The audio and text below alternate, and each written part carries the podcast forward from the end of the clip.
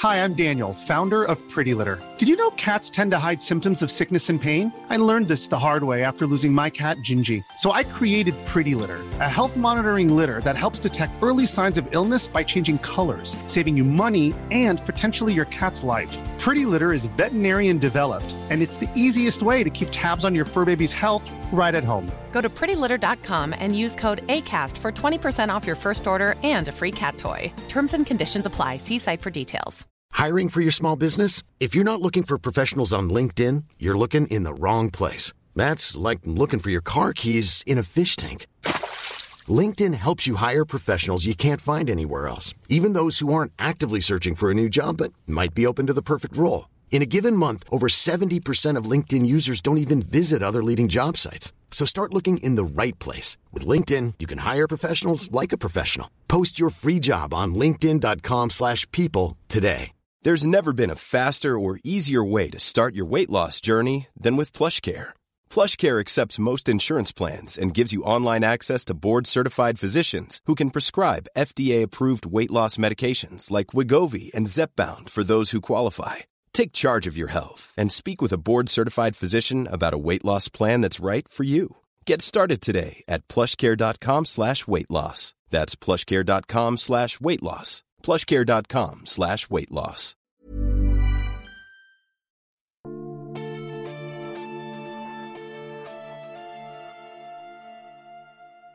Välkomna till Sagan om Isfolket-podden avsnitt 65 Klostret i tårarnas dal. Jag heter Dan och med mig har jag Anna Erlandsson. Hej Anna! Hej Dan! Hej! Nu du, ska vi, ja vad, vad ska vi göra egentligen? Nu ska vi dyka ner i en bok som jag faktiskt uppskattade överraskande mycket. Okej, vad, vad tyckte du om i den här boken? Att den var så väldigt tillbaka till rötterna. Jaha, utveckla. Stämningen, personerna, väldigt jordnära saker. Ett litet mysterium, klänga upp till ett kloster i en övergiven dal. Rotandet i visserligen ett mysterium som bara växer och växer och med två väldigt, väldigt udda karaktärer som aldrig någonsin blir stora och, all, och som inte fångar mig det minsta. Men stämningen är där. Jag satt och bara slukade den så jag kände bara heja Margit efter förra bokens resande i tid och rum och high fantasy och allt möjligt så var det här väldigt bekvämt att komma tillbaka till. Och den var ju ganska lågmäld. Ja. Så det, jag är väldigt sugen på att bita tag i den här boken faktiskt Dan. Jag hör att du kanske inte är riktigt lika pepp som jag är. Inte lika pepp. Oj, Jag, oj, eh, oj. Kände väl ganska mycket att det här var en eh, transportsträcka mot det oundvikliga slutet som väl då antar jag börjar i nästa bok. Jag har lite separationsångest Dan. Hur tror du? Men vi är snart igenom Häxmästaren. Ja, och då får vi göra ljusets rike! Det är därför jag har separationsångest. Ja, jag är... Jag kommer att vara ganska glad när vi är klara med Häxmästaren. Mm, jag är lite, jag vill inte riktigt lämna den. Det är lite grann som när man ska sluta skolan. Att man minns inte hur dåligt vissa klasser var eller hur mycket man hatade att gå upp på morgonen. Man minns bara allt det bra. Jag minns en sak väldigt tydligt som jag kan säga från de två sista böckerna. eh, Som inte är en spoiler och det är att jag verkligen gillade den sista boken. Så det ser jag fram emot om jag fortfarande gör det. Oh, spännande. Jag minns att boken som kommer efter denna var en av mina absoluta favoriter. Åh! Men å andra sidan, det tänkte jag om Eldsvärdet också. Så att eh, vi får se hur det här blir. Jag har eh, hittat eh, ganska mycket konstigheter i det här avsnittet, eller i den här boken. Som jag kommer att återkomma till löpande medan vi går igenom den. Jag kan tänka mig det. Det var en del saker jag reagerade på också. Ja, det verkar som att Margit helt har eh, börjat slappna av här och inte tänkt på sin ganska gedigna historiekunskap för att här hittar de på alla möjliga konstiga saker. Okej. Jag analyserade inte så mycket av historien. Jag analyserade mer att jag tyckte det var bra att Margit faktiskt lite självkritiskt och sticker in små brasklappar här och var. Så det här ska bli spännande. Kör igång!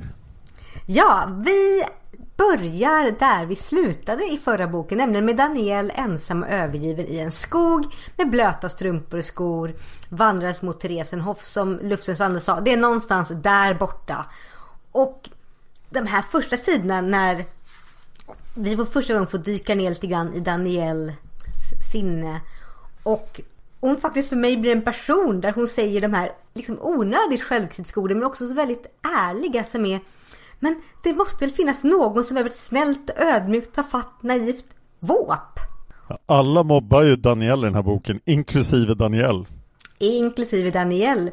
Och en del är mer så här, det är lite onödigt hårt. Väldigt självkritiskt. Det är också väldigt ärligt. För Daniel blir inte så mycket mer än just ett snällt och naivt och ja, ett våp. Och hon vet om detta. Ett självmedvetet våp i alla fall. Väldigt självmedvetet. Och för mig så är det väl väldigt skönt att Margit sätter tonen för hur det här ska gå i boken med Daniel. Att så här, jag vet att jag inte kommer få någon karaktärsutveckling av Daniel. Den kommer inte hända. Hon säger det själv på andra sidan. Jag vet vart det här barkar henne och då kan jag liksom dyka in i den här boken med lite bättre sinne. För att det kommer inte bli någon slags eh, att hon växer upp och blir stor. Utan det är, bara, det är det här jag kommer få. Ja, och det är ärligt i alla fall. Det är det. Och så måste vi ha en kärlekshistoria. För nu har det inte varit kärlek på två böcker i alla fall. Om vi, vi räknar inte Skammens hus. Det var inte så mycket kärlek där. Nej, nej det var inte så mycket i förra boken. Nej. Det var ju madragromansen förstås. Åh, ja, jo, ja. Det var inte så jättemycket till romans om jag ska vara ärlig. Den kändes rätt platt. Okej, stackars Daniel är där i snön och det är kallt och hon vet inte vart hon ska. Stackarn. Mm. Och då måste hon ju träffa sin prins. Jaha, en man kommer att rädda henne. Ja, för det måste ju hända i böcker att män kommer att rädda kvinnor. Nej, förlåt. Men Leonard som han heter i alla fall är, känns rätt sympatisk. Ja, verkligen. Han, han är ju en reko kille. Han påminner mig lite grann om Villeman på ett konstigt sätt. Det här med inte jättesnygg men med öppen och ärlig blick och ett fängslande sätt. Han verkar superhygglig. Mm. Och den stora överraskningen för mig här är insikten att Daniel och de andra har byxkjolar. Ja, det får vi reda på nu. Ja, i bok 13 får vi reda på att de, alla kvinnorna i Moris familj har byxkjolar när de är ute på resor. Och jag känner bara att ja, det här är helt logiskt. Samtidigt tänker jag att varför har inte detta sagts innan? På Island, i eldsvärdet, när de är ute och reser i eh, K2. Nej, nu säger vi det när Daniel går runt i skogen. För då behöver vi reflektera över vad hon har på sig. Precis. Men här kom det. Byxkjolsrevilen. Och ja, det är lite intressant att det är byxkjol. Och sedan så, så blir det ju någon slags konstig stämning här för att Daniel är ju liten och oskuldsfull och väldigt, väldigt naiv. Och Leonard tycker, åhå, nu ska vi ha en hedersstund. Och Dan, hur blir det här egentligen?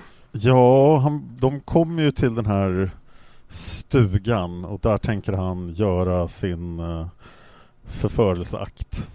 Mm. Men det var inte det jag reagerade på med den här stugan.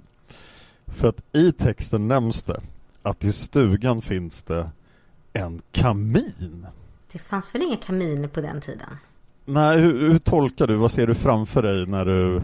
Jag tänker mig en järn, en gedigen järnkamin. En sån där som man kan se i gamla, i gamla hus. Mm. Alltså en fristående järnkamin som står mitt på golvet med ett rör upp till taket. Och de görs ju gärna av gjutjärn.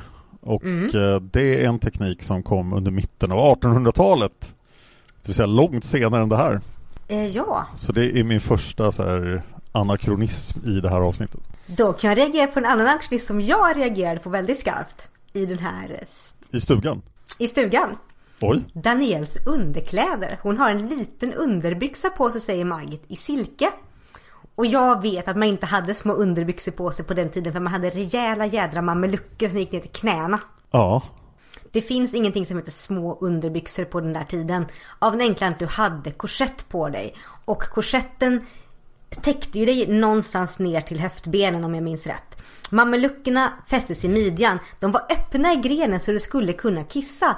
Det innebär att det här med en liten, liten söt modern underbyxa av silke. Och du hade inte silket i underbyxorna. Bra, bra upptäckt. Ja, för jag satt där och var så här, men vänta nu här. Det här stämmer inte. Det ska vara långa underbyxor. Och även om hon har en byxkjol så behöver hon långa mamelucker. Ja, jag köper det. Men så ska ju Leonard försöka få till det. Men hon har ju somnat. Mm. Det är inte bra det här. Nej, och då börjar han gå över gränsen ordentligt men sen kommer han Alltså på han sig går själv. över gränsen jättemycket. Det spelar ingen roll för mig att han, att han ångrar sig sedan och så här vill få på henne kläderna. Han går ju över gränsen så mycket att det inte ens är roligt. Men är inte det här ögonblicket där hans karaktär förändras? Är inte det här den största karaktärsutvecklingen vi ser av honom i hela historien? Jo, jo, han går ju från den här kvinnotjusen som han beskriver att men, han är van vid att tjejerna eller pigorna då är villiga på ett äventyr och riktigt, riktigt så här womanizer. Och sen så fort han inser vem hon är så svänger han om och blir jättemjuk och öm och blir lite romantisk. Och det, det har hintats om att åh, men hon är fin. Men här svänger han ju helt. Det är på tre, tre rader som han bara svänger. Det första som händer honom är att han byter karaktär. Ja, Jag ifrågasätter ju det här med alla, eh, alla frigjorda pigor. Det borde ju få ganska mycket konsekvenser för pigorna på den här tiden. Så ja. de borde rimligtvis inte vara så här liberala. Nej, särskilt inte som att det var en jättegrej om du inte var oskuld på den här tiden. Vilket Margit har slagit fast med Tiril som förlorar sin oskuld utanför äktenskapet.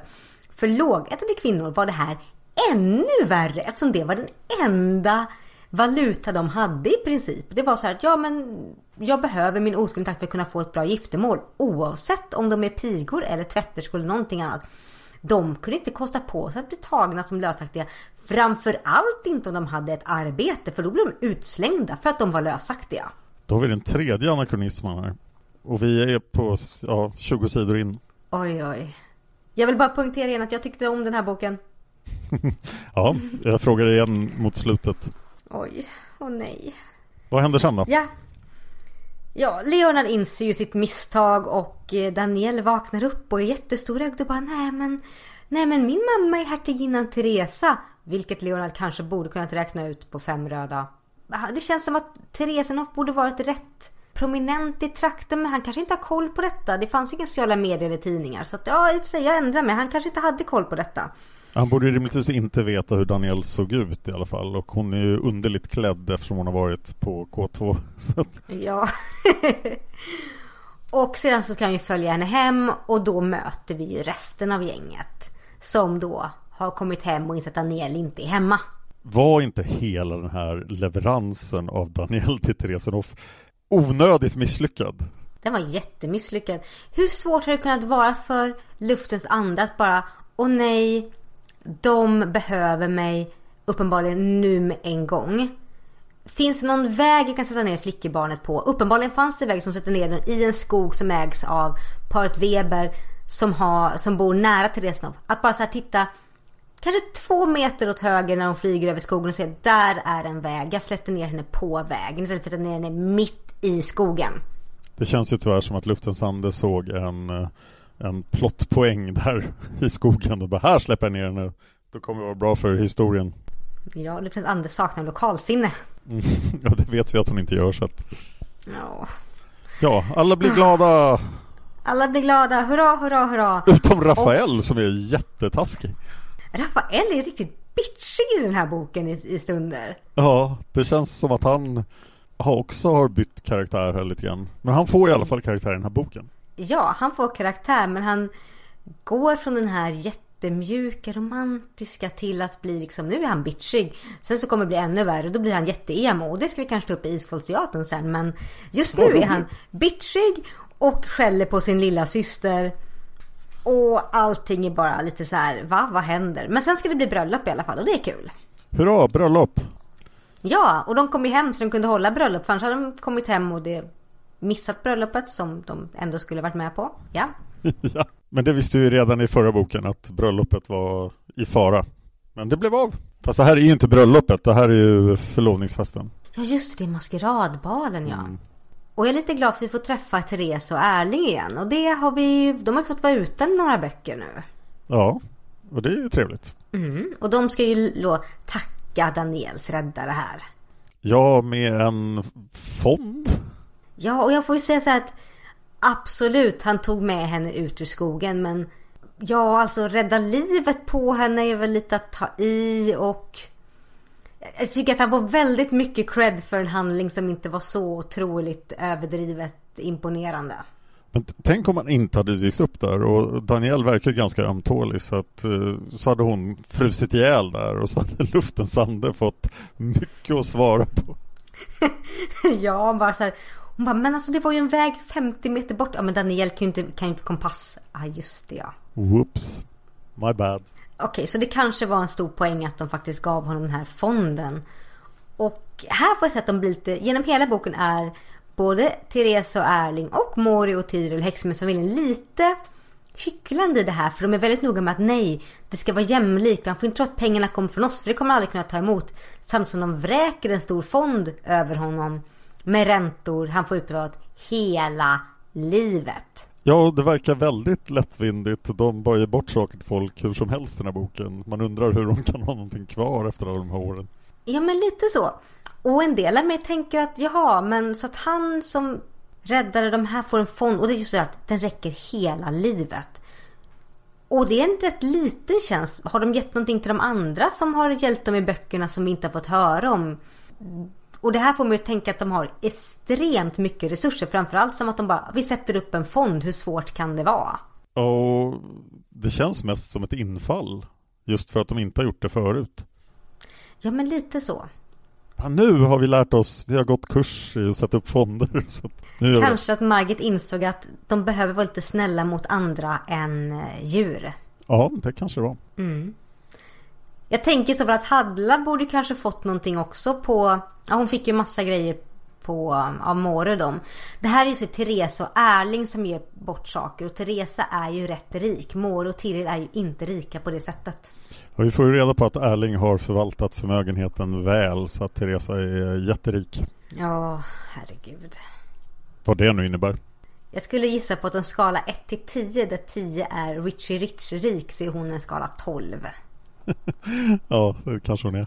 Ja, så här badar i pengar. För är man både hertiginna och lilla syster en kejsare och har uppenbarligen en man som är väldigt duktig på affärer och Erling som är då köpman och har sinne för detta. Då kan jag tänka mig att det, det är ett välskött gods. Hon har mycket pengar i arv och det här bara växt och växt och växt och växt. Ett tecken på att hon är ganska rik är att de har ett bortglömt jaktslott bara sådär. Ja, oh, gud, det där jaktslottet. Ja, vi ska prata om jaktslottet. Ja, det ska vi. Men först ska vi på maskeradbal. Ja, och jag tycker häxmästaren glänser till på de här festscenerna ända sedan i början. Ja. Det är lite trevligt med party. Ja, och jag tycker Margit är i sitt esse när hon får beskriva stämningar och gäster. Och här är ju maskeradbal så det är mycket att ta in. Och hon lyckas så väl med så få ord att fånga ja men värmen och lukten och hur folk beter sig. Det är hon väldigt bra på. Och jag framförallt tycker jag väldigt mycket om att höra hur våra faktiskt huvudpersoner klär ut sig. Att Villeman är en stenåldersman i någon slags skinndräkt med julskinka. Och framförallt att Mori får, får vara trollkarl och Tiril får vara en liten nätt häxa. Det tycker jag är jättesött. ja, det är trevligt. Men då ska de ju bjuda in Leona till den här balen. Och det går ju inte för sig för vi måste ha lite drama här också. ja, Webers. Dessa genier. Oh, dessa strebers som ska ta, komma upp sig i världen och komma på att hmm, vi tar med en annan människa till balen.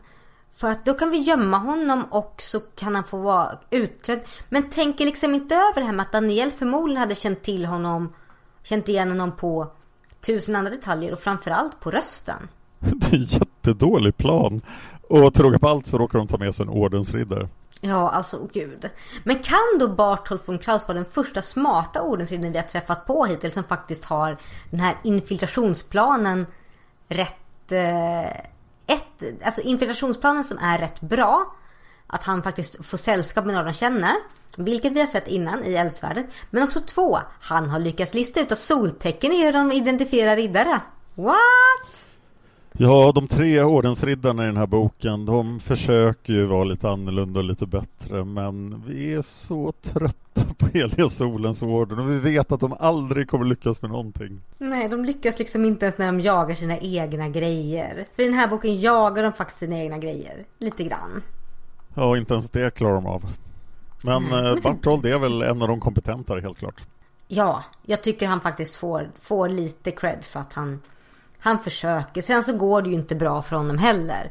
Och han hade ju tur som ändå lyckades vara på paret Webers gård vid rätt tillfälle. Vad, vad, vad, var det för plan? Liksom, jag hänger här och så bara så kommer det säkert hända någonting bra. Ja, han, hade ju, han smidde ju planer med eh, Marie-Kristin Gallet och hon bodde ju någon annanstans så att det var väl ett oh. bra ställe att hänga på. Oh. Jag orkar inte med henne. Hon var så, hon lovade så gott men vi kommer tillbaka till det sen. Mm. Hon gör en Segilion i den här boken. Ja, gud ja, det gör hon. Oj, oj, oj. Men i alla fall, maskeradbollen är jättetrevlig. Allting är fint. Och sen så blir det ju liksom bara pannkaka när liksom hela paret Webers lilla plott upptäcks för Daniel bara, nej men det är ju inte han. Vad oväntat att det skulle upptäckas. Ja, alla bara, åh nej! Vi hade aldrig kunnat lista ut detta. Och paret Weber som fortsätter vara kränkta för att vi får sitta till bords med vår dräng. Man bara, men sitt ner i båten och håll snattran. Ni har gjort bort er så mycket så ni ska vara glada att inte bli utslängda. Väldigt rådigt agerat av Dolg och rida iväg och hämta stackars Lennart. Ja, det hade inte jag väntat mig att Dolg skulle göra det faktiskt. Det känns mer som en Villeman-grej. Ja, det kändes verkligen som en Villeman-grej. Men Dolg bara, haha. Jag bara gör saker som inte är mystiska.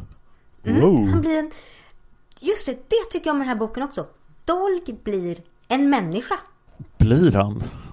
Ja, men det blir ju lite bättre i alla fall. Han har...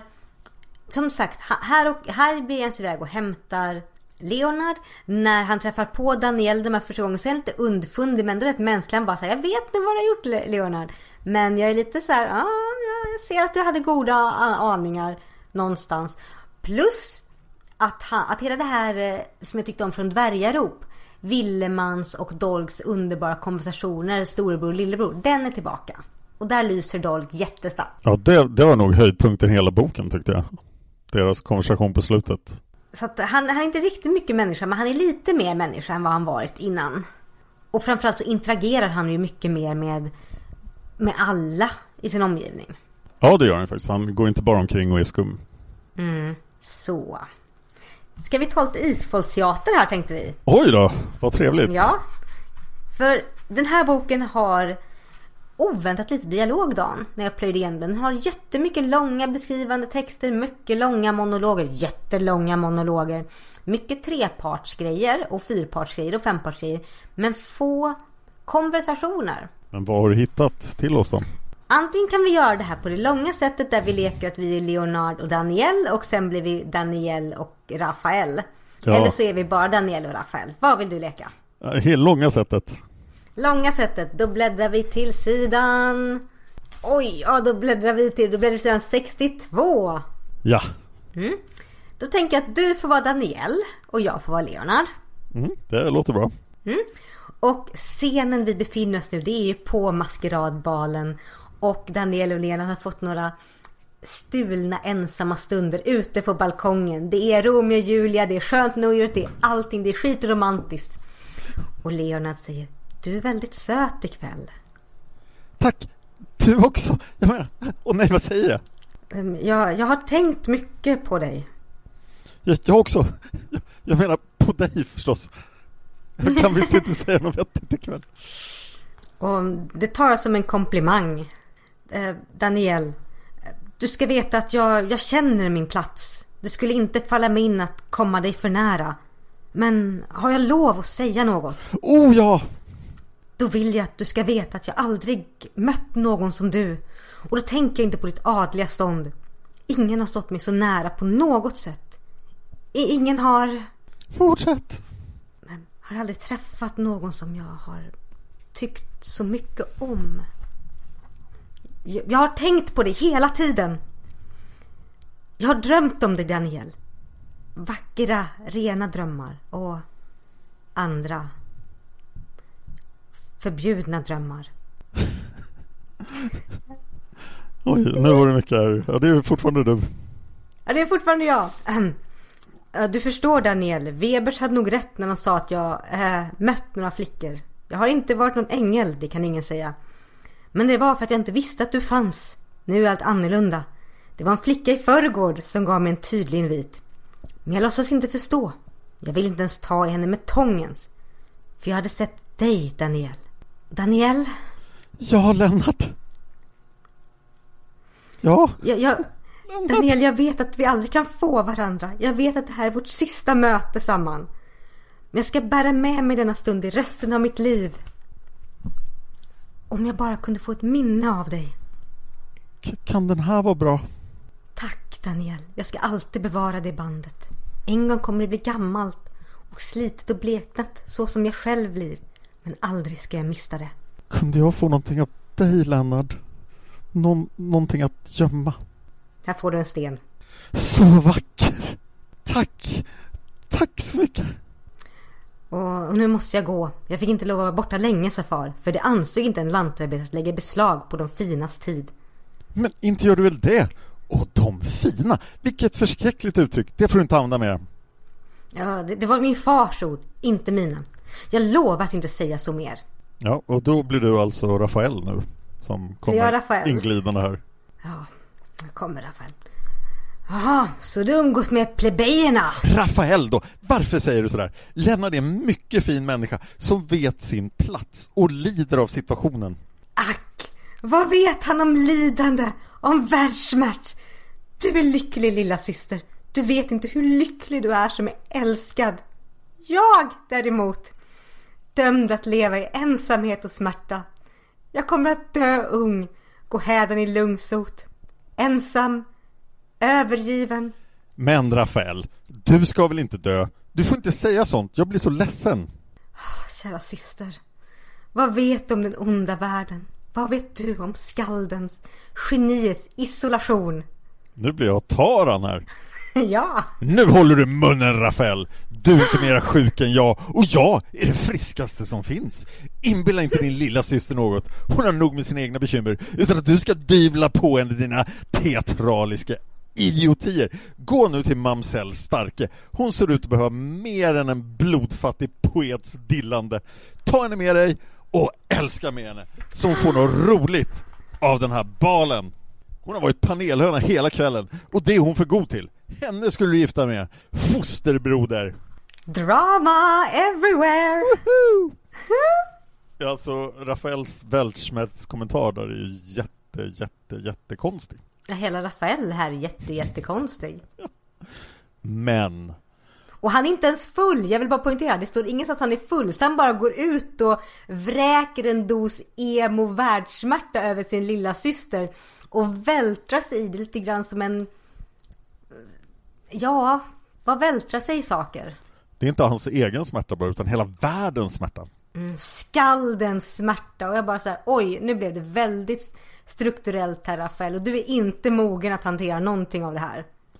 Men vi har nått fram till nästa anakronism som inträffade i den här scenen. Oj oj oj. För när Lennart försökte komma på vad han skulle ge bort så övervägde han att ge en snusdosa. Oho. Mm, och då har vi kommit fram till dagens historiska hörna. Åh, historiska hörnan! För jag tänkte, det kan ju inte finnas snus i Österrike på 1700-talet. Inte snus en väldigt svensk grej. Mm, vi ska se här. Vår källa för dagens historiska hörna är Swedish Match, så de är nog partiska i det här. Columbus anländer till Amerika, hittar tobak. En munk, Ramon, kommer eh, stöter på indianska präster som snortar tobak. Men han tycker det verkar spännande så att han börjar göra det också. Massa spanjorer och portugiser torskar på tobak, tar med sig tobak till Europa. Läkare i Lissabon tycker att ja, det här borde vi kunna använda i våra medicinska syften. Vi kan, eh, borde kunna by- bota syfilis och cancer med tobak. Alltid bra att resonera så. Ja, det gick inte så bra. Men eh, sen kom det någon fransman i Lissabon och upptäckte det här också. Bara, Aha, spännande, tobak, det här verkar bra. Han blev jättefascinerad och eh, tog med sig det till Paris. Och när den franska drottningen Katarina de Medici plågades av kronisk huvudvärk så fick hon rådet att snorta tobak. Och det fungerade! Så att drottningen sa bara här är bästa grejen ever, tobak. Det gäller i Paris. Eh, och alla europeiska hov tittade förstås på Paris eftersom Paris är föregångaren. Så att, Paris är alltid Paris. Ja, så tobak spred sig väldigt fort. Och i ett tulldokument 1637 i Sverige kan man läsa att någon försökte föra in snus från Borgå i Finland till Sverige. På 1700-talet var ju då luktsnus, alltså man ja, i princip snortade snus och det var nog det som kallades för snus här. Och 1700-tals eh, fina herrar hade snusdosor förmodligen över hela Europa. Men det var ju då alltså luktsnus. Ha. Och eh, sen hände det en grej i Frankrike. Det blev en liten revolution som ni kanske har hört talas om. Ah, jag har hört det en fotnot, den där lilla revolutionen. Ja, och eh, luktsnuset hade hört till överklassen. Överklassen var inte så populär under franska revolutionen. Life is full of awesome what ifs, and some not so much, like unexpected medical costs. That's why United Healthcare provides Health Protector Guard fixed indemnity insurance plans to supplement your primary plan and help manage out of pocket costs. Learn more at uh1.com. Ready to pop the question? The jewelers at BlueNile.com have got sparkle down to a science with beautiful lab grown diamonds worthy of your most brilliant moments. Their lab grown diamonds are independently graded and guaranteed identical to natural diamonds, and they're ready to ship to your door. Go to BlueNile.com and use promo code LISTEN to get $50 off your purchase of $500 or more. That's code LISTEN at BlueNile.com for $50 off. BlueNile.com code LISTEN. Millions of people have lost weight with personalized plans from Noom, like Evan, who can't stand salads and still lost 50 pounds. Salads, generally, for most people, are the easy button, right? For me, that wasn't an option. I never really was a salad guy. That's just not who I am. But Noom worked for me. Get your personalized plan today at Noom.com. Real Noom user compensated to provide their story. In four weeks, the typical Noom user can expect to lose one to two pounds per week. Individual results may vary. Så snusandet, luktsnuset speciellt då, fick en rejäl smäll av det här. Men räddades av Napoleon som snusade otroligt mycket. Jaha. Så när han tog makten så kom snuset tillbaka. Men i Sverige då hade något geni i början av 1800-talet kommit på att vad händer om man istället för att dra in här i näsan stoppar det under läppen? De kunde stoppat det på så mycket värre ställen Dan. Det kanske de gjorde också. Men till slut kom de fram till att det var bäst att ha det under läppen. Så att snus som vi känner idag är en 1800-talsgrej från början av 1800-talet. Och, Och vi är eh, ju inte i början av 1800-talet. Nej, och senare under 1800-talet så började det komma då riktiga snus. Ettan är ju otroligt gammalt, till exempel. Men att han hade en snusdosa av någon anledning, fast han inte var adel, är inte helt orimligt ändå. Så det här var faktiskt ingen anakronism. Men jag utredde det så här långt så då kände jag att jag var tvungen att dra det här. Spännande, för jag hade nog tänkt att det var en anakronism. Men jag bara, tobak känns som en väldigt så här fafa fint på den tiden. Men vi har fortfarande kvar den värsta anakronismen. Men den kommer senare. Oj, oj, oj. Det var någonting jag reagerade på när vi läste här också som jag kände att men det här, det här kanske blir lite konstigt. Nej, det försvann igen. Eh, här- kommer ju den värsta anakronismen. Så fort balen är slut så, så ska vi börja utreda saker. Ja, precis. För maskeradbalen har varit fin. Leonard och Daniel har haft jättefint romantiskt. Tarn och Riel håller sig i skinnet för de är inte gifta än. Rafael fick vara lite emo. Paret Weber är kränkta. Men nu ska vi prata böcker. Den här boken som de hittade i Skammens hus, huset. Den som var orsaken till att skuggan tyckte att de skulle åka dit och utreda mord var för att de hittat en spansk bok någonstans där. Som förklarade om havet som inte finns. Ja. Superbra, superroligt och den var på spanska så jag hade hoppats att Willy skulle komma in i rädda dagen men inte utan här får vi en anonym hittepåman från Hofburg som bara så här. Var kom han ifrån? Jag vet inte. Jag var tvungen att läsa om det här stycket tre gånger för jag bara, men vem fasen är det här? Mannen från Hofburg. Känns det jag borde känna till. Men han är bara en totalt anonym non-playable character. En NPC som vi säger i rollspelssammanhang. Som bara kommer in och är så här, jag är här för att översätta boken. Och ge er upplysningar lite grann. Men inget mer än så. Och jag bara, varför kunde du inte ta in Willy?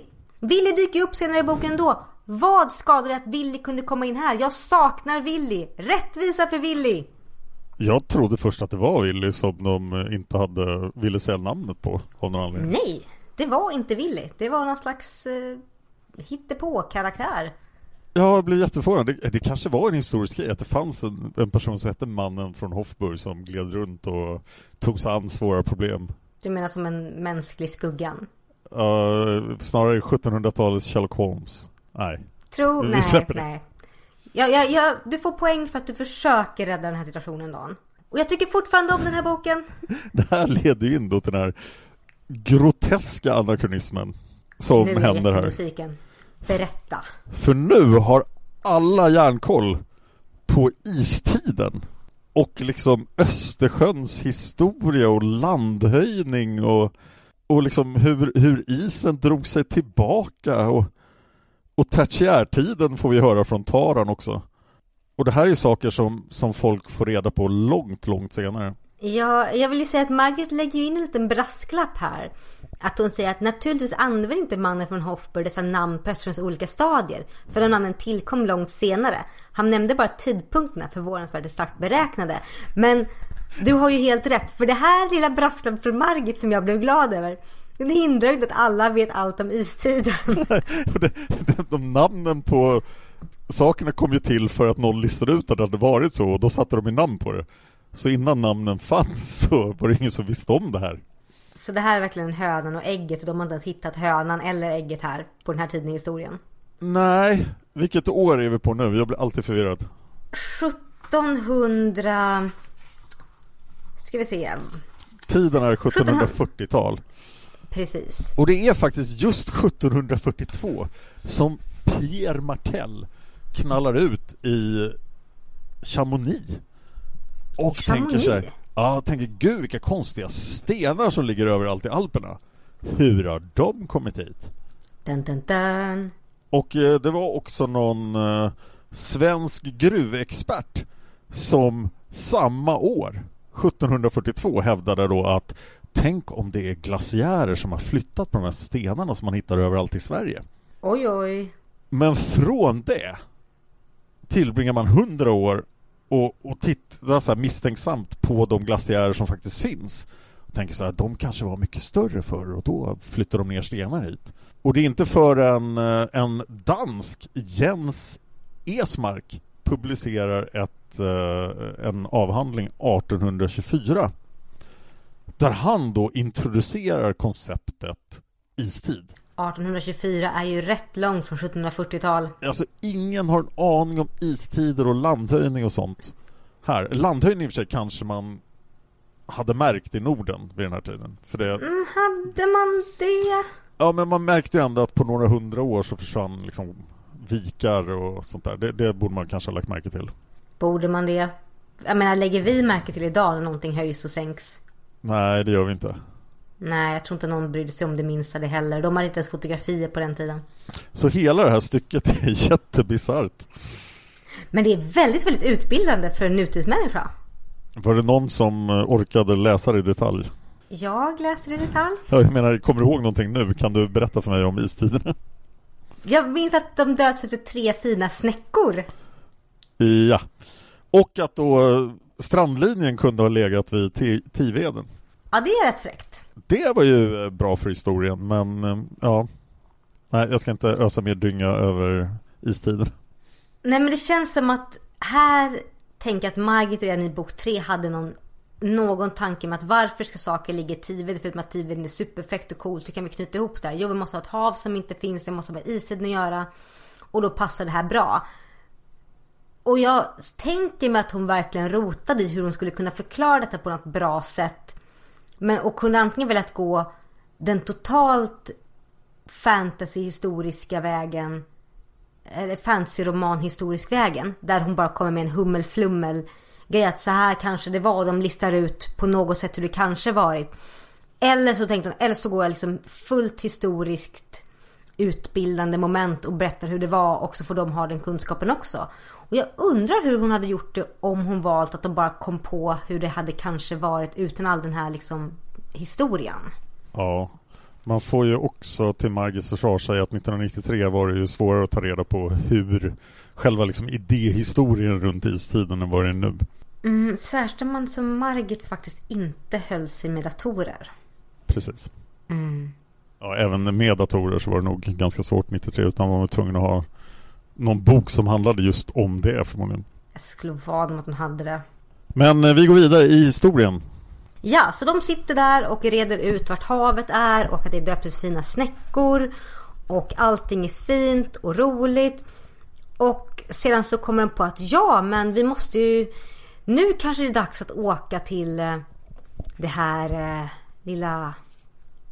Den här lilla mm, biblioteket i Hofburg där det låg den här boken som vi lämnade i en cliffhanger i bok 7, 8. 8 Ja. lämnade vi det som en cliffhanger. Det hänger ihop jättebra. Och nu får vi träffa Willy. Ja, men nej, inte riktigt än. För innan dess, innan vi ska gå och träffa Willy, så måste vi eh, knyta upp lite trådar. Och då visar det sig att den här mannen från Hofburg då, som är lite mystisk, han har ett syfte. Och hans syfte är att han känner en Fredrik Sparren som egentligen är Heinrich Rusch von Gera. Vilken slump! Ja, det är nästan som att plottgudarna ler mot oss i den här boken. Han verkar känna Willy också, eller hur? Ja, han känner Willy också. Och då tycker jag att, tycker Wilhelm vi reser dit imorgon, men de ska ju gifta sig först. Och här är nog kanske historiens snabbast överspelade bröllop. Kid you not, den är över på en halv sida. En halv sida. Och det här är bröllopet som har byggts upp mot sen bok 9. De fick inte komma för sent. En halv sida så är det över och Taran kommer med den mest opassande kommentaren i hela världshistorien. Jag tycker jag värmer upp för Taran mer och mer för varje bok. Och ibland så bara känner jag, men herregud människa, vad är det med din muntorrett som bara får dig att hoppa ur grejer hela tiden utan någon som helst konsekvenstänkande? Och nog att du är som med din familj, men du säger det som på ditt bröllop. Herregud! Och då ändå gör ett frispråk jag mig. Konstigt nog var den här boken lite kortare än vad de flesta böcker är. Och eh, de kunde ha tagit ut tagit ut svängarna här lite med bröllopet men det var väl just att förlovningsfesten hade varit så viktig så ville hon inte ha två fester. Mm. Här då vill jag fråga dig en sak. Att Ja. För den här kommentaren som Taran fäller, jag inte ens tänker läsa upp högt för jag tycker den är så opassande. Men det har att göra det här med dygd och kvinnor och saker och massa hittepå-grejer som är pådyvlat för att man ska hålla oskulden och sånt där. Och genom häxmässan har vi fått inpräntat att man får inte ha sex innan, innan äktenskapet. Sen så kommer Leonard här och säger pigor är villiga och sen så kommer det här och så plötsligt säger Therese att nej men det här förekommer bara i kungahusen och sånt här är bortlagt numera. Och jag blir inte klok på detta. Det känns väldigt konstigt på 1700-talet att det här inte skulle vara en grej. För jag har för mig att det var en grej. Jag är inte säker. Nej. Kära lyssnare, vad tror ni? Kan ni rota lite grann i detta? Vad, vad stämmer egentligen?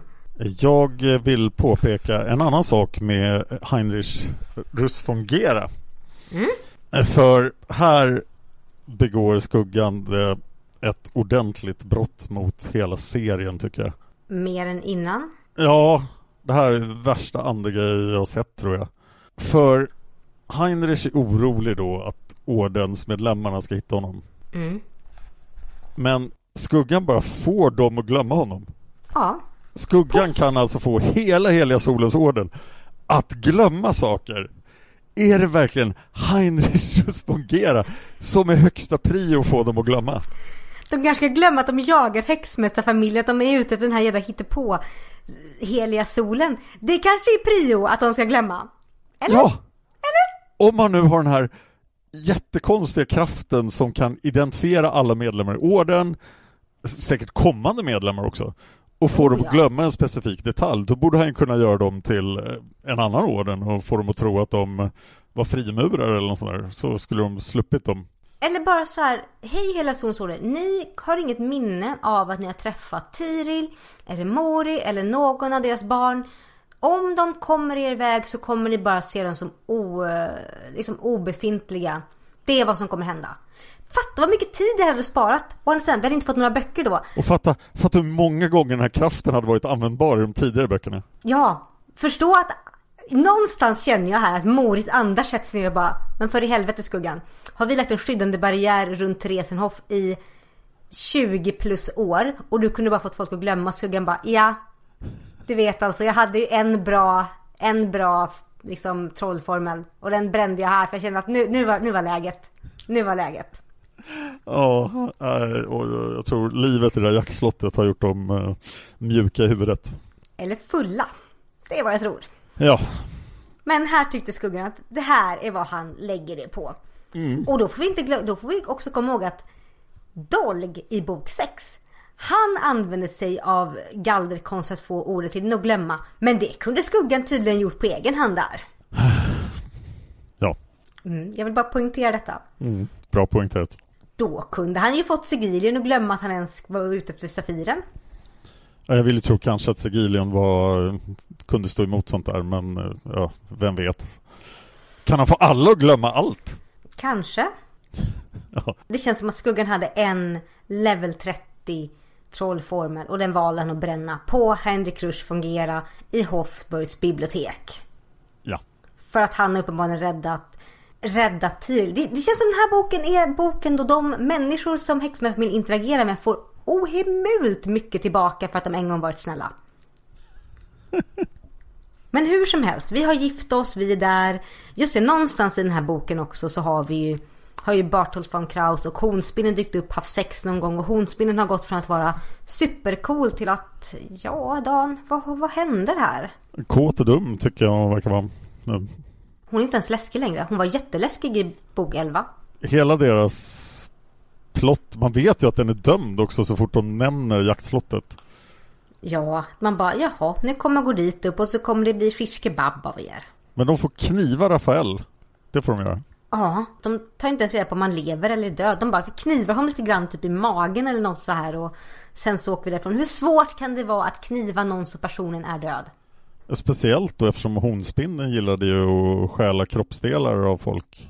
Så varför Ja, gjorde de just inte det? det. Men nu blev det väldigt bråttom tydligen så att vi knivar honom och sen springer vi som dårar. Ja, och då fick de... Åh, gud ja. Och det här var ju... Inför jättemycket vittnen också för alla ser det där. Ja, vi lite... Vi hoppar lite grann i tid nu. Vi måste backa igen. Okej, vi backar. Och vi backar ju till att de träffar Ville igen vid bibliotek och de får den här boken. Och här, här vill jag också säga att skuggan är en röv. Ja, eh, vad gör han för rövvikt här då? Skuggan är så här, jag vet inte riktigt om boken kommer förinta dig Dolg eller inte. Vi vet inte. Jag vet inte. Så skuggan är bara, nu tror jag att tillfället är rätt att ta boken, men jag vet inte. Vad händer om det inte hade varit rätt tillfälle för boken? Då hade Dolg bara poff och du dog, hej.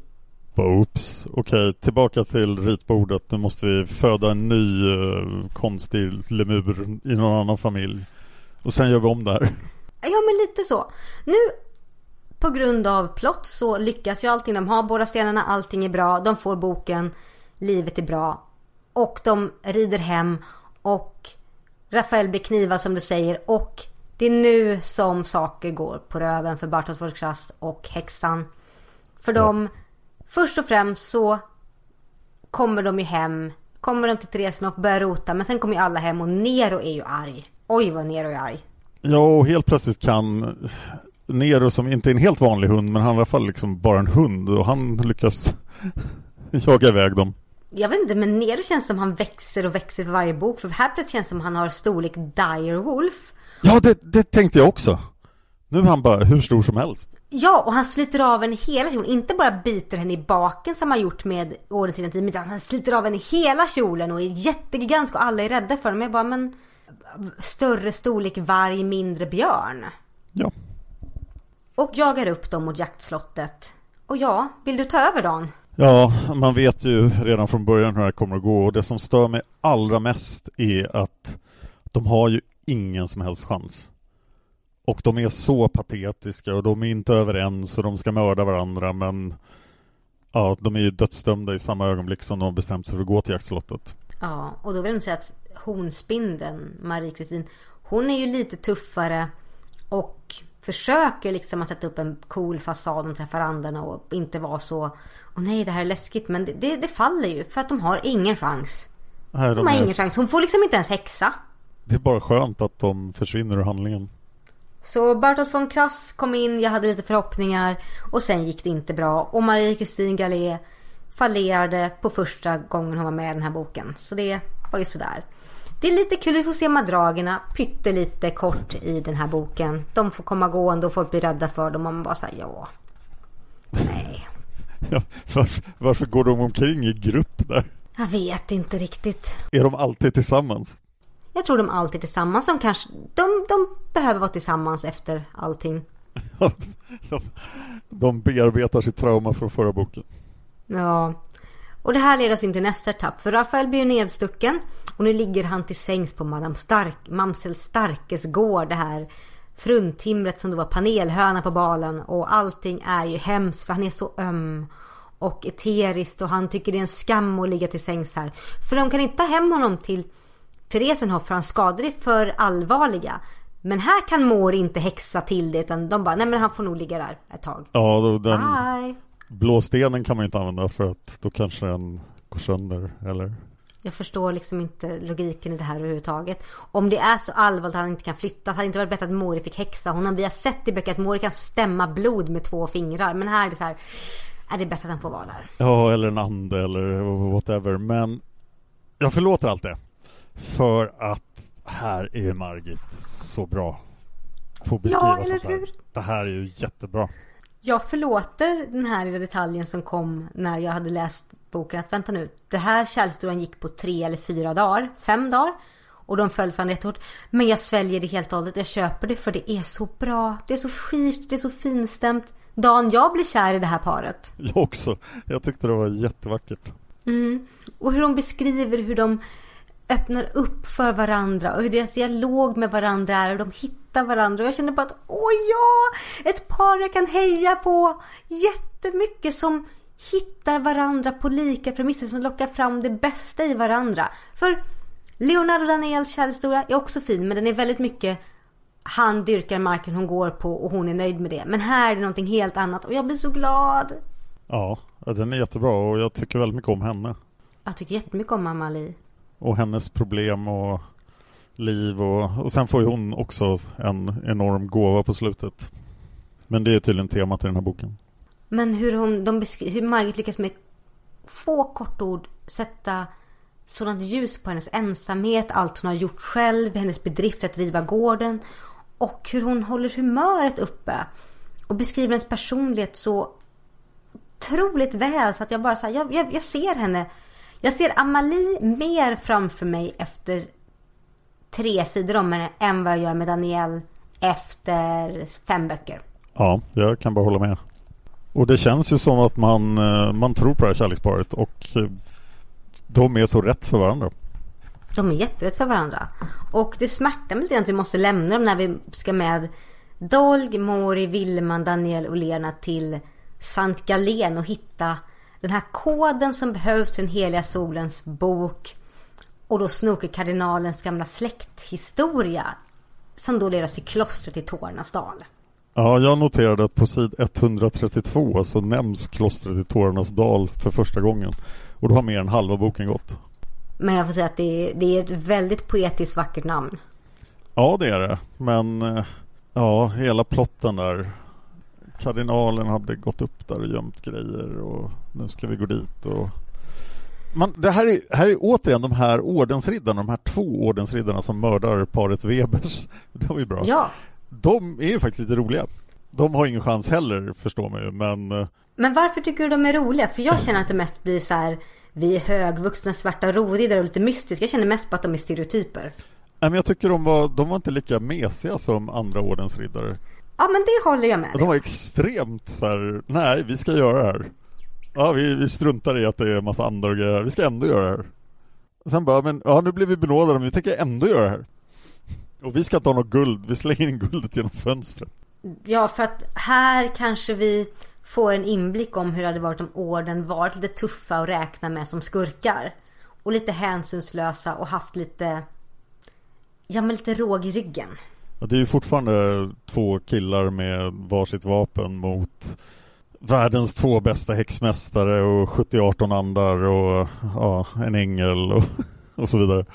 Men eh, de var ändå en lite frisk fläkt tyckte jag. Och de klarade ja, sig. De, de klarade sig. Mm, de... Men det gjorde ju honspindeln med och det gick ju inte så bra. Men jag har lite hopp.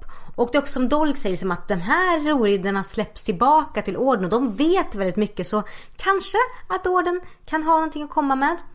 För att hela grejen med klostret i Tårarnas dal och utflykten dit är att de nu får ju ännu mer grejer. De får ju tag på den heliga solens ordens bok. De får tag på koden. Eller inte boken men de får tag på koden. På kardinalens gamla anteckningar på och på lite annat. Så nu har de liksom allting de behöver. Och orden har ingenting. Men det jag älskar med hela utflykten upp till, upp till klostret det är att den är så otroligt finstämt berättat. Hur Margit beskriver klättringen dit upp, det ödsliga klostret på den här bergstoppen som bara får mig att tänka, men varför bygger man ett kloster där? Och sen bara, ja men det är klart att munkarna byggde det där. Också en insikt i hur kardinalen tänkte när han satt som överhuvud för en orden som skulle uppnå detta och bestämde för att gömma undan alla grejerna för att han ville ha evigt liv och var övertygad om att nej men jag måste klara detta. Och det är där jag tycker Margit är på sitt bästa för det är lite samma stämning som det var i Tiveden i bok 3. Inte riktigt men det är lite nära. Ja det finns hintar av Tiveden, det är jag beredd att medge. Och sen blir Daniel kidnappad. Hon är en sån damsel in distress. Ja, det är hon. Och jag är så här att hade inte Margit lagt in det på sidan två att ja men hon är ett naivt våp och Daniel själv hade erkänt det så hade det bara känts så här att Men Daniel man kan byta ut det mot en lampa och det hade inte gjort någon skillnad.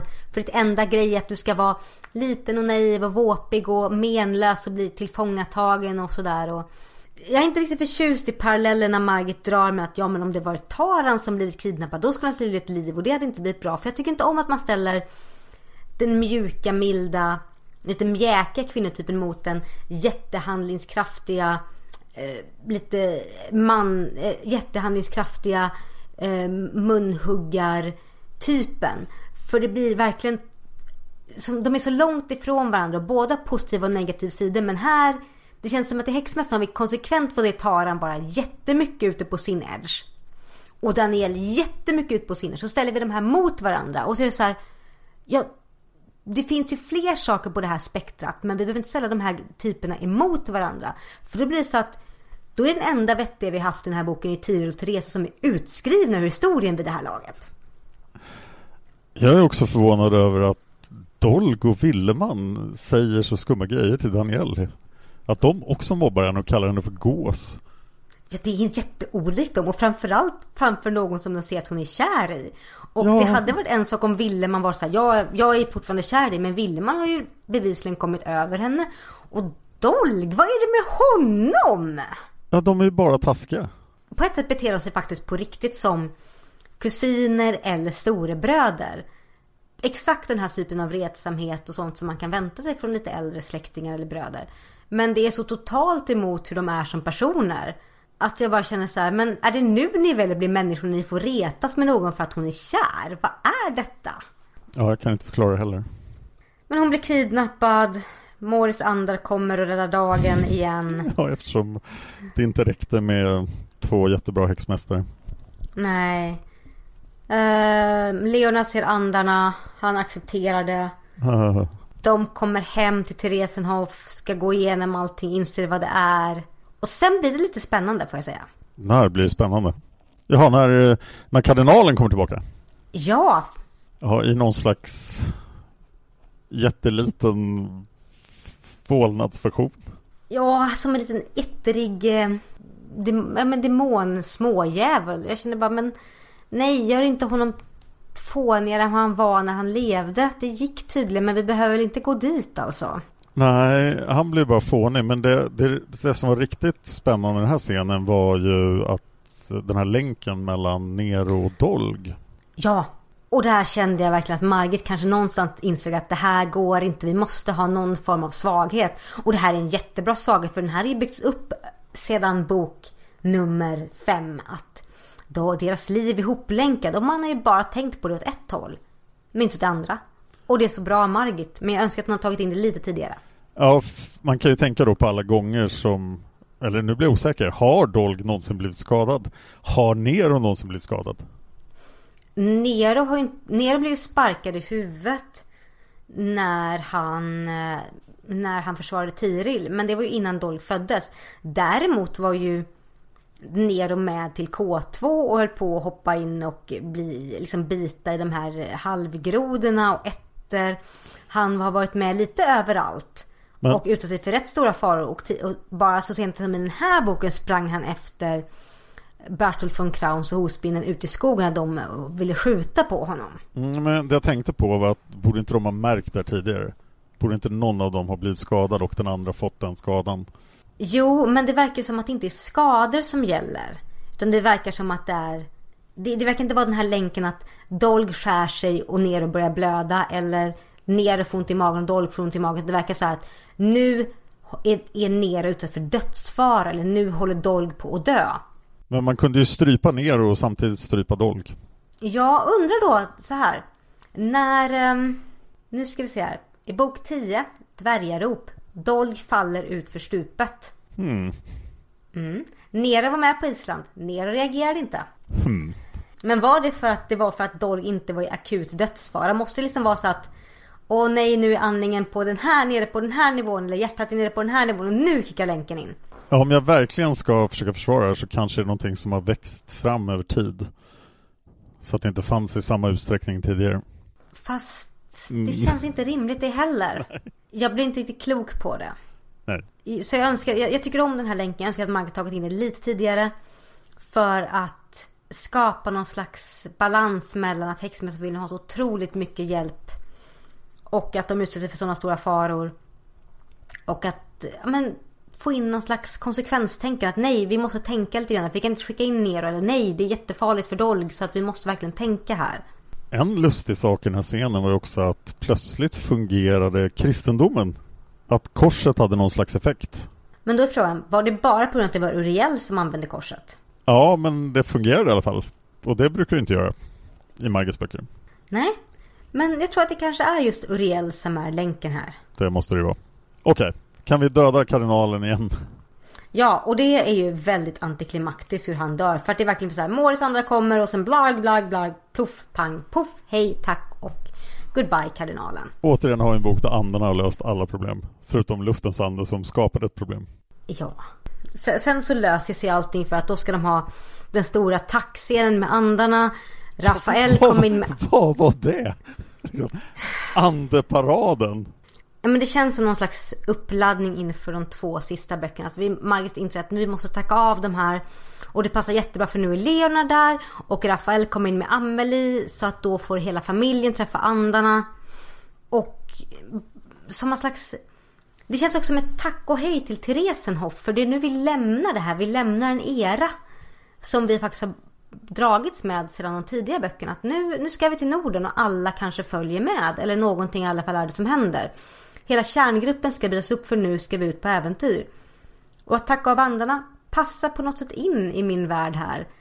Det som känns också lite fint är att vi får känna Willeman lite mer och han får sin stund av allting i emo och jag kommer aldrig älska någon bla bla bla bla. Som känns mer genuint än Rafaels eh, utbrott tidigare. Ja, det gör det. Jag funderar på någonting som skulle vara jättespännande. Man har den här andeparaden och sen i nästa bok så förintas andarna en efter en.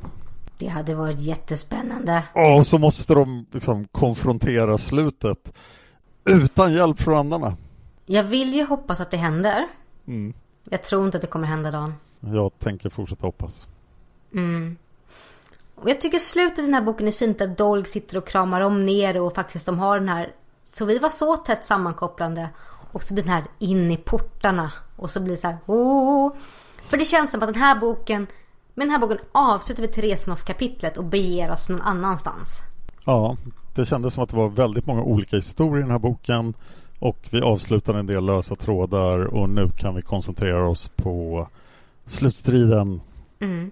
Men jag var ändå rätt förtjust i den här boken för den, den hade inslag av high fantasy men tonen, undertonen som jag får är väldigt mycket flashbacks till bok 3 och att Margit tar fram en hel del fina saker i det.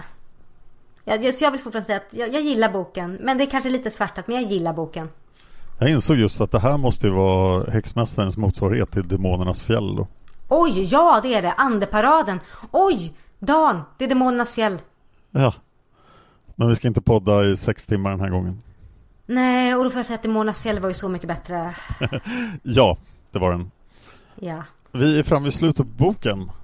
Och mm. då kanske vi ska se vad våra lyssnare tyckte om boken.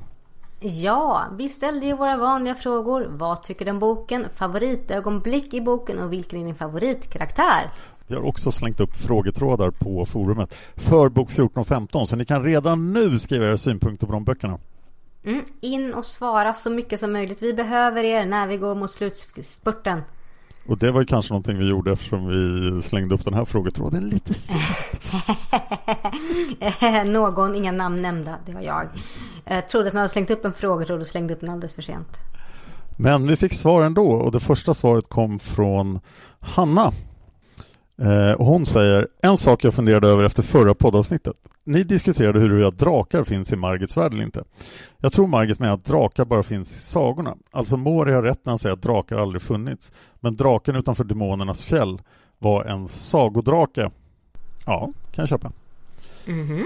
Sen vill jag bara säga att jag älskar historiska hörnan med hörning och jag hoppas du gillar den även när den handlade om snus. Ja. Men nu till bok 13. Klostret i tårarnas dal. Den här boken gillade jag. Men tyvärr så fortsätter denna vita och svarta värld breda ut sig. Stereotyperna löser av varandra. Pigor är lättfotade och råa.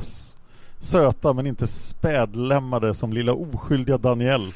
Sen verkar det faktiskt vara så att man direkt kan se på en person om den är av högre börd. Det här med ett ädelt ansikte tycks tas bokstavligt. Jag gillar romantiken i den här boken men skruvar olustigt på mig när Lennart tänker på Daniel som flickebarnet. Nej, inte det här nu igen. Fick nog av det i Skammens hus. Och det var inte vidare värst romantiskt när Lennart tar sig friheten att klä av Daniel när hon sover.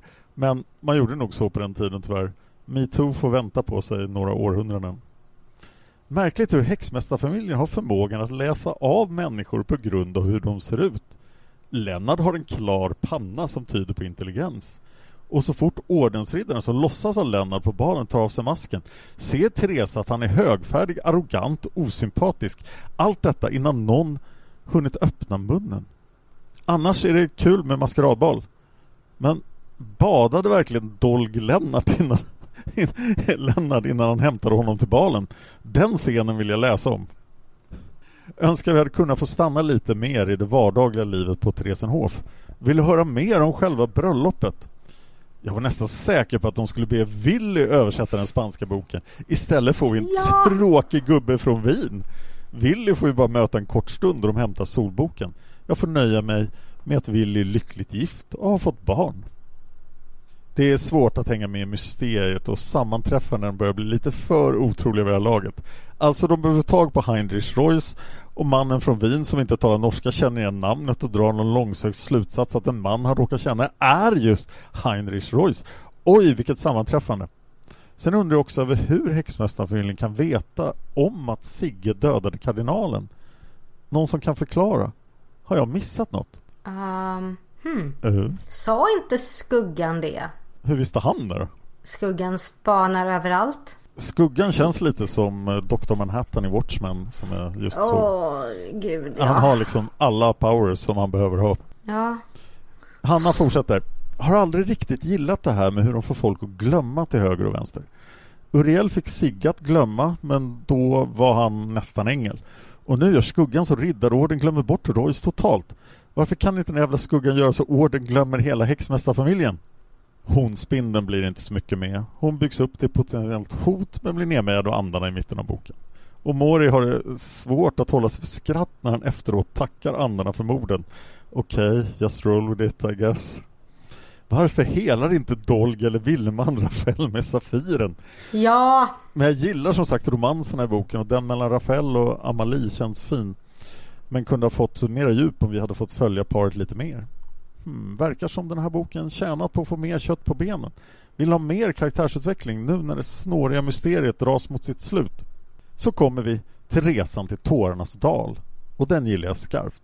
Men jag har sagt det förr och vet inte om jag vågar säga det igen. Kommer de två nya ordensriddarna vara skurkarna den här serien förtjänar? Häxmästarfamiljen verkar impad av dem. Fast jag vet inte. Är det bara för att de är så grymma på ett ståtligt vis, inte lika odugliga som alla andra? Dolg vill inte döda dem för att de är så vackra. Va? Vad fan är det här? Längst ner på sid 178 Dolg säger citat Ni vet att vi kunde döda er nu men sådant är inte vårt tillvägagångssätt. Dessutom tycker vi om alla former för skönhet, också efter groteska normer och tycker inte om att döda sådana konstverk som ni båda är. blä, blä, blä, blä, blä, blä blä. Tyvärr så sjunker min syn på häxmästarfamiljen. De är så, jag vet inte, för mer kanske än alla andra. Jag gillar de sköna riddarna och älskar att de kastar tillbaka guldklotet in genom fönstret för att säga att de minsann inte sänker sig till simpel pengatörst. Nog för att det är lätt när man är rik, men i alla fall, de blir inte totalt förödmjukade. Tur att de var för snygga för andarna att mörda. Eller jag är så vågad att påstå att det är häxmästarfamiljen som dödat alla dessa ordensbröder, häxor och andra arter.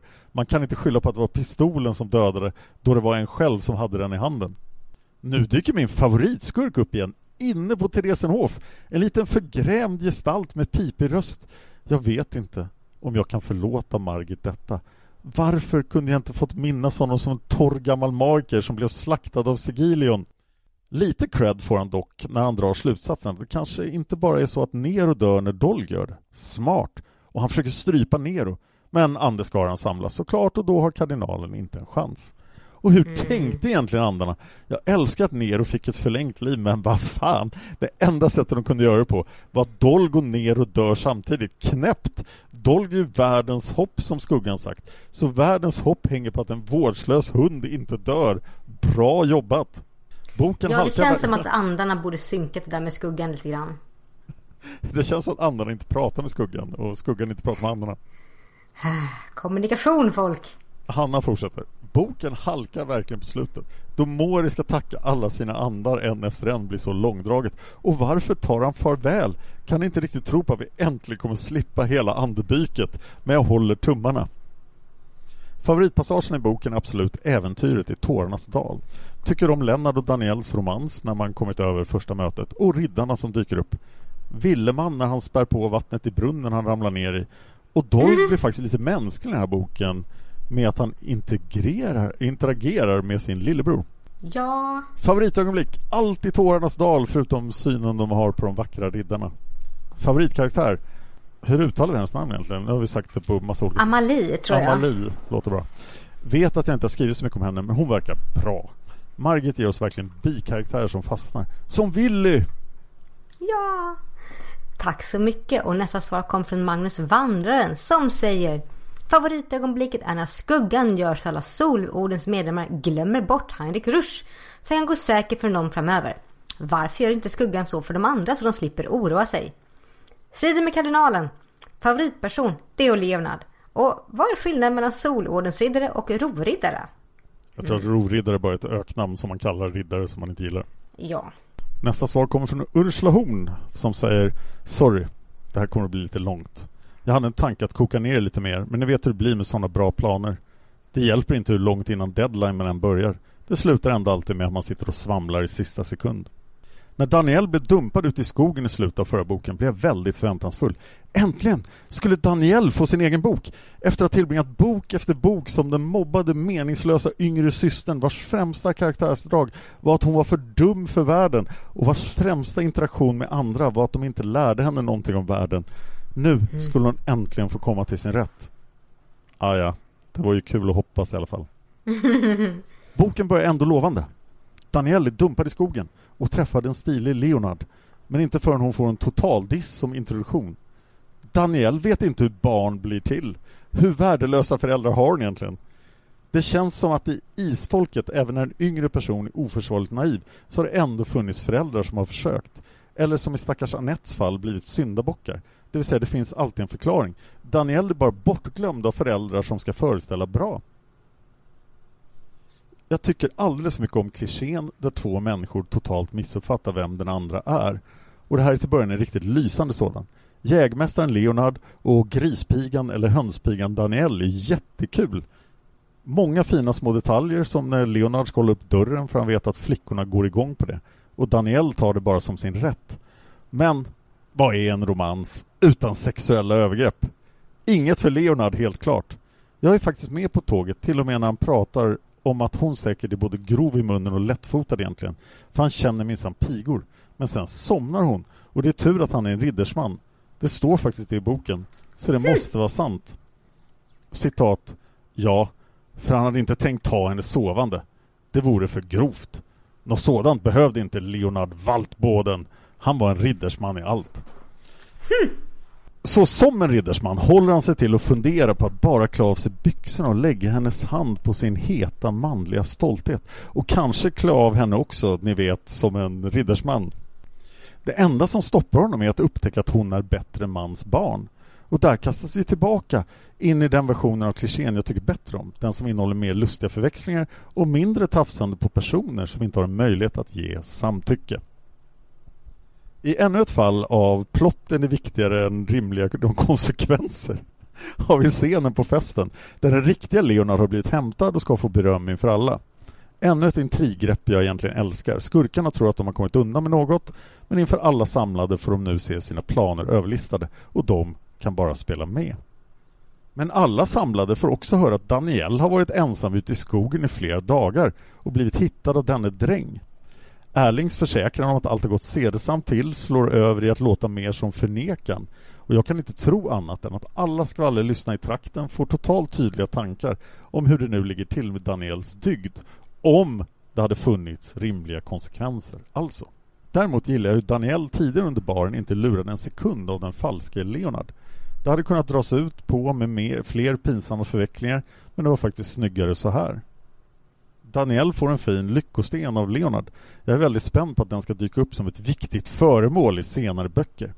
Jag tycker om att Tiril får tillbaka i alla fall en skugga av personlighet när hon vill träffa Heinrich igen. Det är inte mycket, men lite i alla fall. Och då påminner hon att hon en gång hade ett liv och agens och grejer. Ja, Sen bestämmer sig plotten för att Daniel är oviktig och det vi behöver är till andespäckat äventyr, såklart. Jag erkänner att det kanske är lite mitt fel som bryr mig så himla lite om alla deras skatter och nycklar. Men jag vill ju bara höra mer om karaktärerna. Och här blir Daniel av med det inte-liv hon nästan börjat få ha. Och blir istället enbart en trånande flickunge som ibland beskrivs som citat ”Ja men hon är ju supermodig, nästan lite väl dristig” och ibland som citat ”Hon är den mesigaste människa man träffat” utan att någon verkar reflektera över att de ändras från scen till scen. Fast jag gillar hennes förtäckta ”Jag vill med på äventyret om Leonard ska med” Kanske för att det är något jag själv definitivt skulle kunna göra.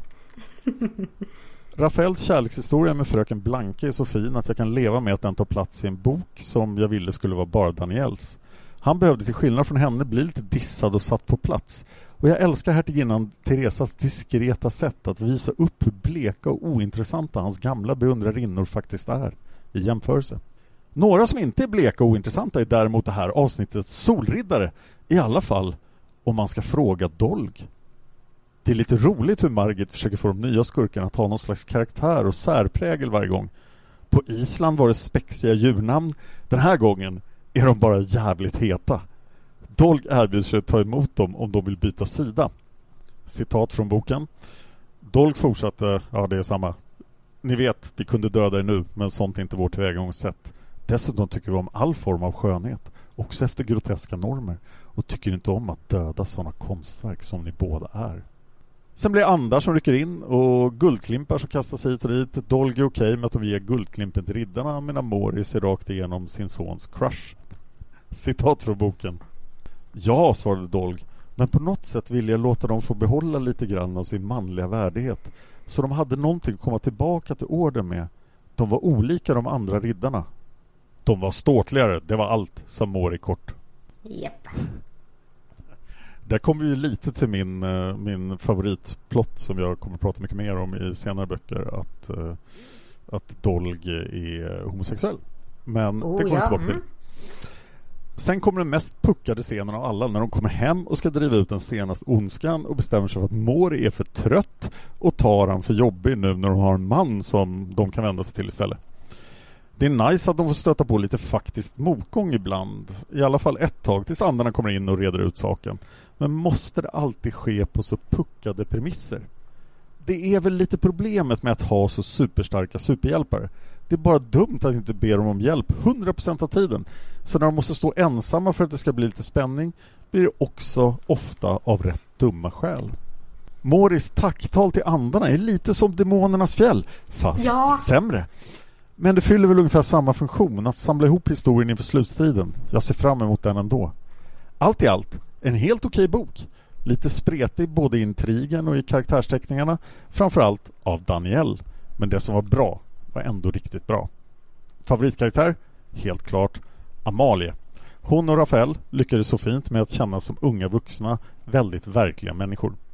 Favoritögonblick är nog ändå scenen i skogvaktarstugan trots att jag vill bränna bort hälften av den. Plus scenen jag ser framför mig mitt huvud av Dolg som spanar in Solriddarna.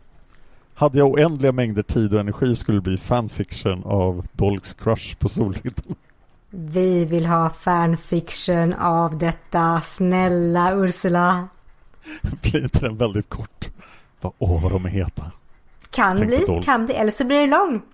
Jag hade gärna velat se en fanfiction. Det är en väldigt stark önskan från mig. Ja, jag vill också se den. Nästa svar kommer från KolMia som säger Nu har jag tyvärr snart gått igenom hela ljusets rike för jag har inte kunnat sluta. Så som det blir när man börjar med Margit. Den lyssnar jag på som ljudbok samtidigt läser jag de svarta riddarna som jag aldrig gått igenom tidigare i bokform. Så mitt minne av denna bok är något luddigt och jag kan inte riktigt komma ihåg detaljer. Det var tur att två använder till med långa inlägg. Det hjälper minnet på traven. Så, vad tycker du om boken då Kolmia? Kolmia säger helt okej bok, men jag inser mer och mer att jag överskattat Häxmästaren. Sagan om Isfolket och Ljusets rike är mycket bättre. Jag tycker om att Daniel får sin kärlekshistoria och hela historien i sin helhet är lagom komplicerad med balen och utbytet av Leonard. Trumfkänslan som läsare när Dolg hämtar den riktiga Leonard är riktigt härlig. Även Rafaels kärlekshistoria känns riktigt trevlig. Han faller för en otänkbar och varför hon är otänkbar det kan ju diskuteras. Men jag väljer att ignorera det. För detta är ett återkommande problem med Margits sagor. Men mitt hjärta mår bra under dessa episoder i boken. Teresas inblandning är riktigt bra. Scenen med överfallet på Nere för att komma åt Dolg är riktigt obehaglig men nödvändig. Som tur är slutade lyckligt som alltid. Jag vågar inte kommentera så mycket mer på grund av att jag har så mycket i huvudet från efter denna bok och är rädd att spoila. Men favoritögonblick då. När, Leo, det när den riktiga Leonard kommer till balen och ser när Teresa öppnar ögonen på Rafael. Favoritpersoner då. Teresa och alltid Nero. Ser fram emot att höra era åsikter och avslutar kort denna gång. Tack för att ni kämpar på med denna podd och grattis till goda resultat på Patreon. Ja, det för oss osökt över till Patreon där vi är över 100 dollar vilket innebär ljusets rike. Piu, piu, piu. Jag ska säga att jag faktiskt är lite pepp Dan. Jag är faktiskt rätt pepp. Det känns faktiskt väldigt kul att vi faktiskt ska få göra Ljusrike. För det trodde jag inte att vi skulle få göra. Och jag håller med Kolmia här att ljusets rike är mycket bättre än Häxmästaren. Joho! Jag är neutral. Det kanske bara är jag och Kolmia som tycker det. Men vi tycker det. I Med hjärtat. tanke på vad alla våra Patreons som fortsätter sponsra oss så säger jag nog att du har nog fler anhängare där än vad du tror Dan. Woho! Mm. Och vi ska säga tack till alla dessa underbara, fantastiska människor som sponsrar oss på Patreon. Så, vi börjar, så jag ska börja här med att rada upp alla våra Patreons. Vi vill säga tack till Jenny Johannesson, Elin Olausson, Elin, Johanna Gustafsson, Anna Järedal, Mia Westerberg, Josefin Westman, Lisela Liselott Andersson, Verge Hard, Hanna Eriksson, Mona Elisabeth Austad, Eidan L. Rydhammar, Alba Lundström Ramirez, Ingrid Johansson, Mystika Ferry, Eva Martinsson, Solveig Gudnadottir, Desiree Lindmark, Monica Nyhus, Magnus Rask, Marita Vio, Yes, Maria Andersson, Petronella Thorén, Hanna Naversjö och Karin Källström. Wow, Dan, det är många, men tack allihopa! Tack så jättemycket. Om ni vill stödja podden på andra sätt så är det alltid bra om ni sprider den till de som ni vet gillar isfolket och om ni delar våra inlägg och sånt där. Och ger oss iTunes-recensioner, det gillar vi också. Gud ja, det gör vi. Men det här innebär att vi kommer att hålla på ett bra tag framöver. Ja, och vill också påminna alla, särskilt nu när Kolmia säger att hon är inne på Svarta Riddarna. Så vi har ju faktiskt en, ett mål för att vi ska podda om Svarta Riddarna sedan också. Yes. Så om ni känner att åh nej, nu är vi snart på ljusets rike och det är snart slut. Så har vi en, vi har ytterligare ett mål där vi når upp till Svarta Riddarna så poddar vi den också. Jag har aldrig läst Svarta Riddarna så då kommer jag att vara oskuld på riktigt. När vi kommer till Oj. Svarta Riddarna, då kommer jag inte läsa den innan vi poddar om det. Så att då kommer det bli då kommer jag slippa fejka att jag inte vet någonting. För då vet jag faktiskt inget. Jag har läst den rätt många gånger och jag eh, har blandade känslor. Men jag vet också att det är en sån här serie av Magis som när jag börjar så playar jag den bara helt okritiskt. Ja, jag vet att det finns riddare och de, jag gissar att de är svarta. Ja. Också Dan, jag räknar ut en rolig sak idag. Vi har, det här är avsnitt 65 och vi har hållit på i fem år. Oj! Och vi, ja, vi har haft lite ups and downs under åren. Vissa år har vi poddat jättemycket, andra har vi poddat mindre mycket.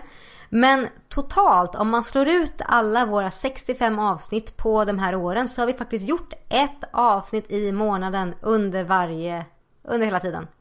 Ja, det var ju ganska länge som vi gjorde ett avsnitt varannan vecka. Hur, hur hann vi med det?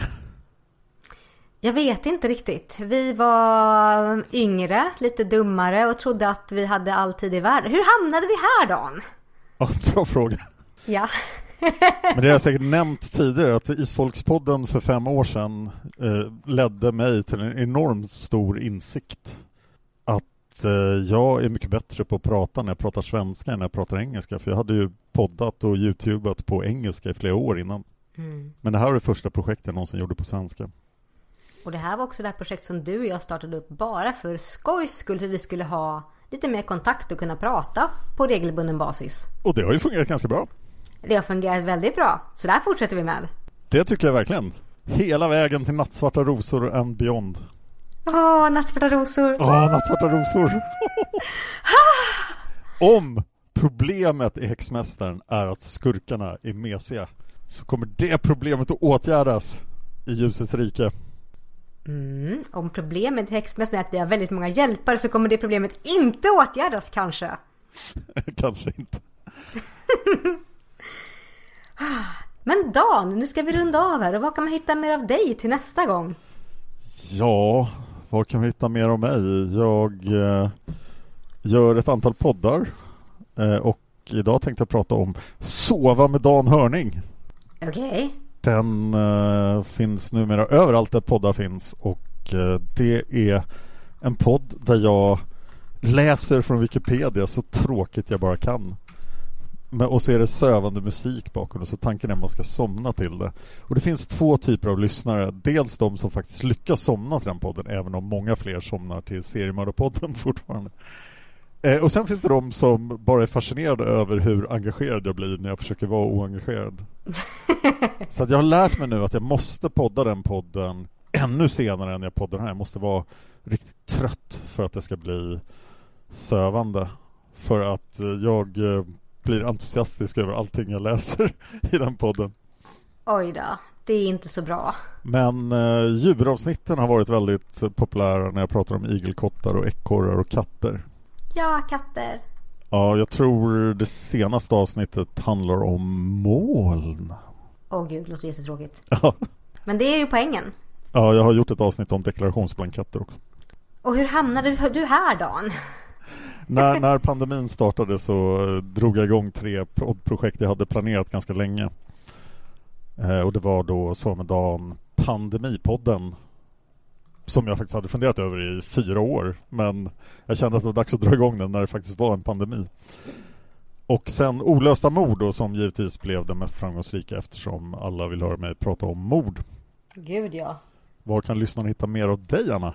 Jag finns på Facebook. Jag vill flagga lite extra på min Facebook-sida som heter Suna Seras. Jag är väldigt nära 900 eh, följare så ni får jättegärna gå in och följa mig där. Jag postar mina bloggposter, eh, podder från podcaster, eh, podcast som jag gör och väldigt mycket annat blandat från himmel och jord. Sen finns jag på Twitter. Det heter jag Anna Seras. Och jag finns på Instagram som heter Suna Seras. Och jag vill flagga lite extra för en podd som jag håller på med som heter Tale and Vision. Som är den första rollspelspodden jag gör. Där jag och eh, Viktor spelar rollspel. Där vi spelade för varandra. Och där min karaktär som är en väldigt blyg liten boknörd slängs in i äventyr just nu. Spännande. Ja, det är, det är väldigt intressant. Så den vill jag flagga lite extra för. Vi har också en YouTube-kanal. Så gå jättegärna in på Facebook och följ Tale Vision så blir jag väldigt glad. Det låter bra.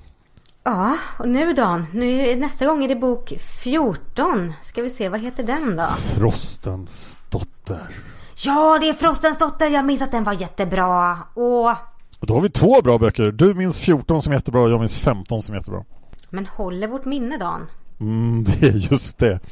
Mm. Det var ju ganska många år sedan man läste Häxmästaren. Ja, men det ska bli spännande och det är två böcker kvar sen så är vi klara.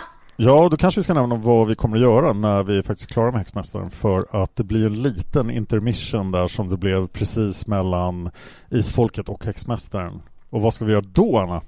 Precis, vi har ju några trogna människor på Patreon och några av dem har betalat för den högre Patreon-nivån som är på 15 dollar och då är deras deras belöning att de får välja en bok ur Sandemo-serien som jag och Dan kommer att podda om i mellantiden mellan Häxmässan och Ljusets rike. Så ni kära lyssnare som ligger på 15 dollar på Patreon Börja tänk redan nu på en bok ur Sandemo-serien som ni vill att jag och Dan ska podda om. Och det kan vara högt och lågt, det kan vara en bok ni hatar, en bok ni älskar, en bok som ni skrattar åt, en bok som ni gråter om. Säg vilken det är, släng över det till oss på Facebook och så poddar vi. Gärna ta med två böcker för det kan ju vara så att alla ni väljer samma bok och då måste vi komma tillbaka med alternativ. Ja, det här blir intressant också för jag har bara läst två tror jag i Sandemo-serien. Så att här kommer jag också att bli oskuld. Jag har läst tre. Åh! Ja, Jungfrun Dimmornas skog, Riddarens dotter och Den svarta ängen. Det var inte någon av dem jag läst. Spännande. Men så det är vad vi kommer göra i mellantiden. Lysande. Har jag glömt någonting Dan? Nej, jag tror det var allt. Mot Frostens dotter. Mot Frostens dotter. Vi stänger det här kapitlet och barkar vidare mot ett nytt. Och tack så jättemycket igen för att ni är med oss på den här tiden. Det är jätteroligt! Ja! Hej då! Hej då!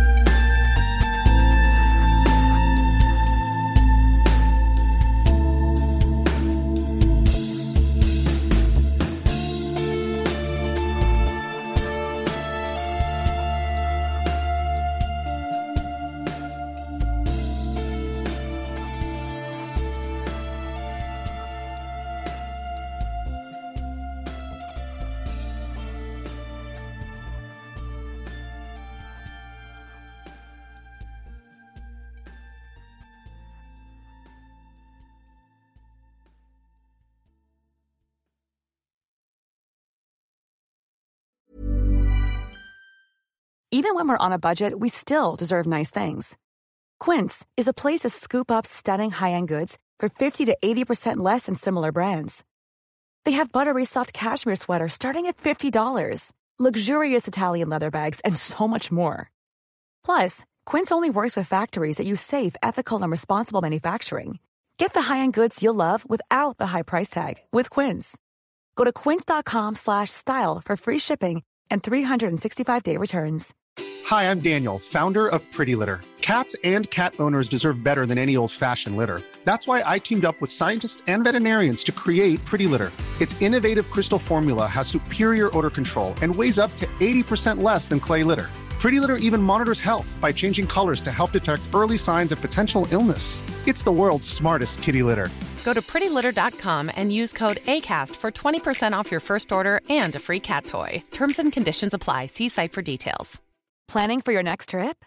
Elevate your travel style with Quince. Quince has all the jet setting essentials you'll want for your next getaway, like European linen, premium luggage options, buttery soft Italian leather bags, and so much more. And is all priced at 50 to 80% less than similar brands. Plus, Quince only works with factories that use safe and ethical manufacturing practices. Pack your bags with high-quality essentials you'll be wearing for vacations to come with Quince. Go to quince.com slash pack for free shipping and 365-day returns.